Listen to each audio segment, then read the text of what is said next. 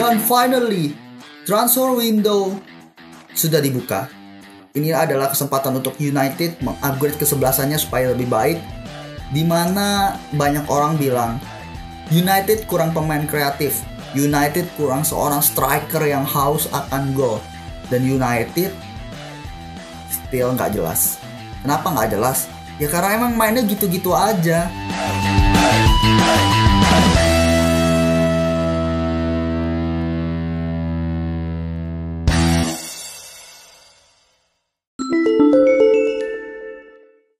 Ya, halo semuanya.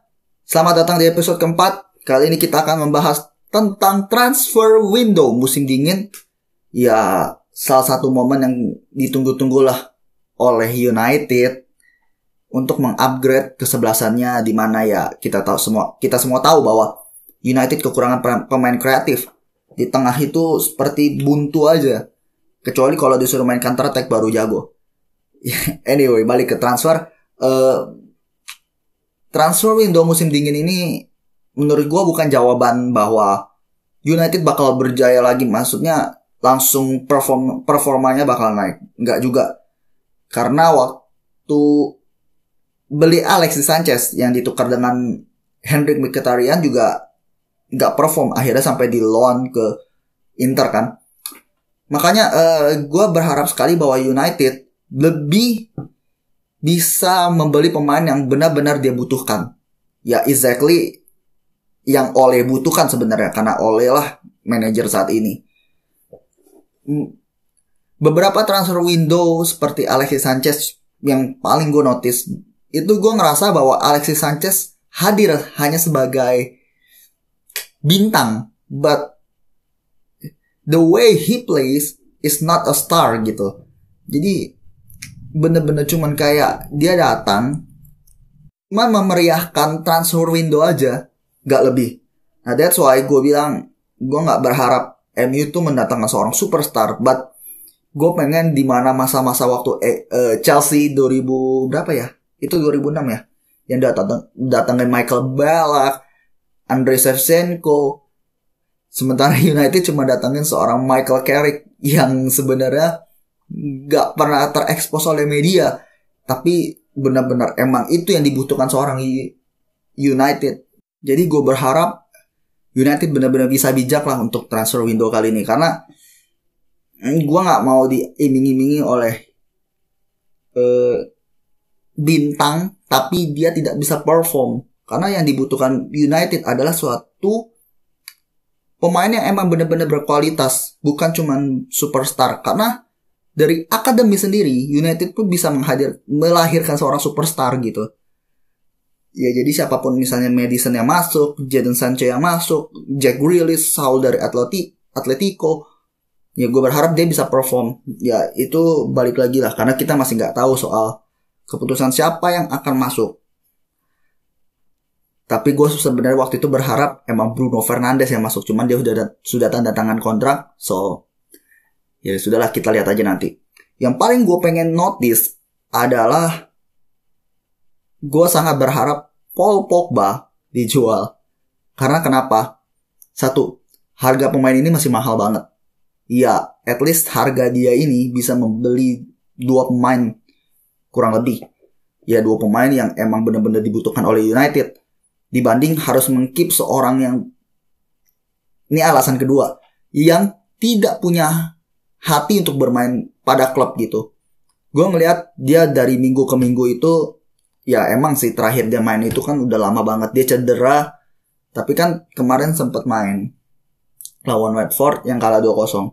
Ya orang bilang sejak masuknya Paul Pogba permainannya United berubah. Gue lihat iya emang tapi gue gue tetap merasa emang Pogba ini sudah nggak layak untuk ada di United emang manajemen harusnya menjual dia. Gue baca di berita pun Ryan Giggs pun bilang kepada United untuk jual Pogba dan gue sih sangat setuju dan emang itu yang gue inginkan karena harganya Paul Pogba sendiri bisa langsung membeli pemain yang emang worth it untuk dibeli gitu. Gue lihat dari body language-nya dia tuh ya sudah ogah-ogahan gitu. Ya dia juga main di United pun juga bukan seorang pemain yang kreatif. Kalau gelandang yang pekerja box to box sudah ada Scott McTominay, Fred juga sudah ongoing good gitu. Dan yang pemain yang kedua pengen banget gue lihat dia dijual Jesse Lingard. Kemarin pas lawan Arsenal, uh, itu kan sampai ada komentator yang emang komentarin dia tuh buruk banget. Di musim ini dia belum mencetak assist dan gol sekalipun di selama dia tampil. Padahal Ole itu sering memainkan dia sebagai starter, tapi dia tidak kunjung perform. Ya beginilah jadinya. Ya itu sih beberapa pemain yang emang bener-bener pengen gue lihat dia out dari United karena gue ngerasa dia udah sudah kayak nggak ada benefitnya lagi lah untuk ada di United. Jadi gue pengen semoga manajemen kita, manajemen United maksudnya lebih bisa membeli pemain dengan bijak lah dan menjual pemain yang emang sudah tidak layak. Ya tapi sekali lagi gue katakan ini juga masih bergantung juga pada pelatihnya. Uh, United tidak bisa bermain atau United tidak bisa menemukan pemain yang emang sesuai dengan kriteria United kalau Unitednya sendiri tidak menunjukkan konsistensi serta juga identitas dia bermain seperti apa. Tidak mungkin klub sebesar United itu tuh bermain counter attack even lu ketemu klub seperti City atau Liverpool atau Chelsea yang over offensive Ya, bukan begitu caranya. Karena United itu adalah terkenal dengan kecepatan, create chances, menang. Itu United. Bukannya gue berharap selalu menang, tapi ya mau menang dengan cara counter attack pun juga nggak oke. Okay. Ya that's it lah daripada gue ngomongin soal Oleh lagi karena gue lagi emang kayak lagi kepahitan sama Oleh. Ya udahlah segini aja. Jadi kalau lu mau lu orang mau sharing tentang siapa yang menurut lu orang layak untuk dijual ya boleh sharing sama-sama biar kita sama-sama tahu sama-sama biar kita bisa mengkritisi lah klub kita ini kenapa bisa ada di peringkat 5 yang sebenarnya tahtanya kita tuh harusnya ada di atas.